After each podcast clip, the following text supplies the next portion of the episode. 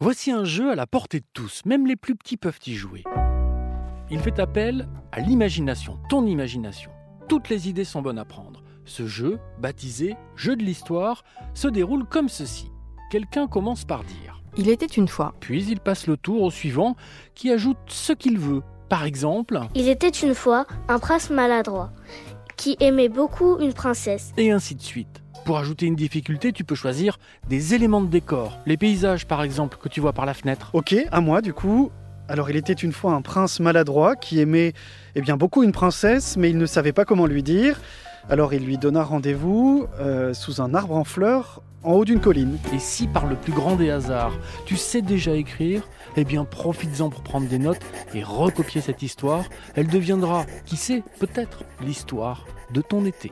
Et si tu es en panne d'idées, voici une histoire qui pourrait peut-être t'inspirer. Tu peux la retrouver dans le podcast Lis-moi une histoire. Elle aussi commence par Il était une fois, qui est une expression qu'on doit à Charles Perrault, dont tu connais sûrement les retranscriptions, comme La Belle au bois dormant, Le Petit Chaperon Rouge ou Barbe Bleue. L'histoire que je te propose va nous entraîner sous l'eau. Voici le conte du petit poisson de Jacques Salomé. C'est un livre Albin Michel Jeunesse illustré par Justine Brax. Il était une fois un petit poisson nommé 120. Ce petit poisson vivait dans une mer lointaine, un peu petite, mais avec plein, plein d'autres poissons. Il faut dire encore que ce petit poisson habitait chez ses parents et que son papa poisson et sa maman poisson étaient très sévères avec lui. On ne sait pas pourquoi, il l'empêchait de faire des tas de choses. Il lui reprochait de nager, de jouer, de faire du bruit avec sa bouche. Bref, ce petit poisson avait toujours le sentiment qu'il ne faisait jamais ce qu'il fallait. Il se demandait souvent si ses parents étaient ses vrais parents, tellement il lui paraissait sévère.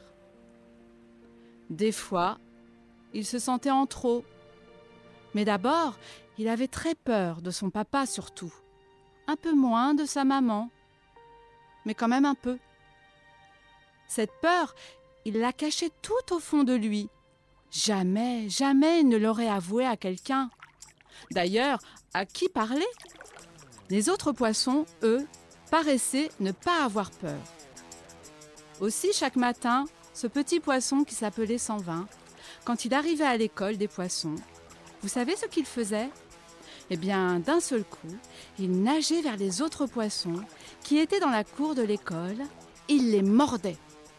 Oui, il les mordait avec sa bouche de poisson, comme ça, cratch, cratch. Il tapait dessus avec ses nageoires, avec sa queue. Il leur lançait de l'eau dans les yeux pour qu'ils pleurent. Oui, oui, ça pleure un poisson. On ne le voit pas parce que ça se mélange avec l'eau de la mer. Mais ça pleure un poisson. Bien sûr, tout le monde, tous les autres poissons, étaient chaque fois étonnés de voir le petit poisson sans vin mordre et taper comme cela. Les autres petits poissons avaient peur de lui. C'était comme ça. Puisque lui avait peur de son papa et un peu de sa maman, alors il faisait peur aux autres poissons. Mais tout au fond, il était triste. Et si vous saviez comme c'est triste, la tristesse d'un petit enfant poisson? C'est tellement triste que des fois l'eau de la mer en devient toute grise, noire. Des fois, on voit comme ça la mer toute noire, pas bleue du tout, ni verte, ni heureuse, toute noire. Eh bien, je vous le dis, c'est à cause de la tristesse des petits enfants poissons.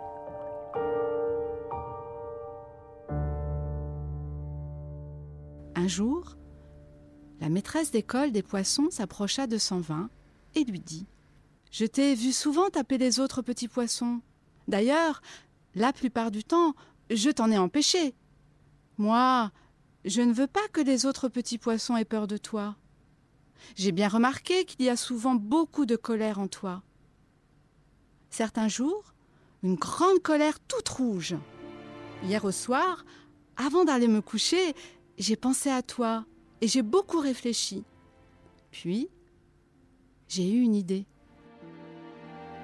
Je t'ai apporté une boîte où tu pourras mettre ta colère. C'est une boîte où les petits enfants poissons peuvent déposer leur colère. Le matin, quand tu arrives, tu peux mettre ta colère dans la boîte et le soir, si tu veux, je te la rends pour rentrer à la maison. Si tu le souhaites, ta colère peut dormir ici, dans l'école, pendant la nuit. Comme ça, elle sera reposée demain matin. Le petit poisson s'en vint, tout étonné, dévisagea la maîtresse des poissons. Il ne savait pas qu'il y avait des boîtes à colère, des boîtes à peur, des boîtes à tristesse, où l'on pouvait mettre ses colères, ses tristesses ou ses peurs.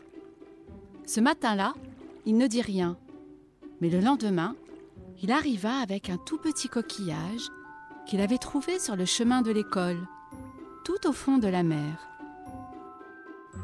Il dit à la maîtresse d'école des poissons Maîtresse, je voudrais mettre ma tristesse de ce matin dans la boîte à colère.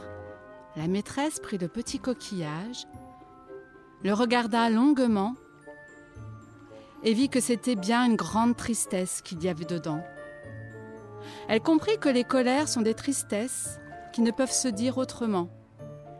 Elle mit le petit coquillage dans la boîte à colère, comme le lui avait demandé le petit poisson sans vin. Et je crois même qu'elle l'embrassa. Mais je ne suis pas sûre, parce que je ne sais pas comment les poissons s'embrassent. La suite de l'histoire? Eh bien, je ne sais pas encore. La maîtresse d'école des poissons m'a dit qu'un jour, elle me raconterait. J'ai appris depuis que d'autres maîtresses d'école chez les poissons avaient pris l'habitude de proposer des boîtes pour qu'on dépose à l'intérieur les sentiments pénibles, de façon à ce que les enfants poissons ne restent pas encombrés, habités ou pollués toute la journée par des pensées négatives. Je crois savoir que ça pourrait marcher aussi avec les petits dômes. Ainsi se termine pour l'instant le conte du petit poisson qui avait une si grande colère en lui qu'il aurait pu avaler toute la mer.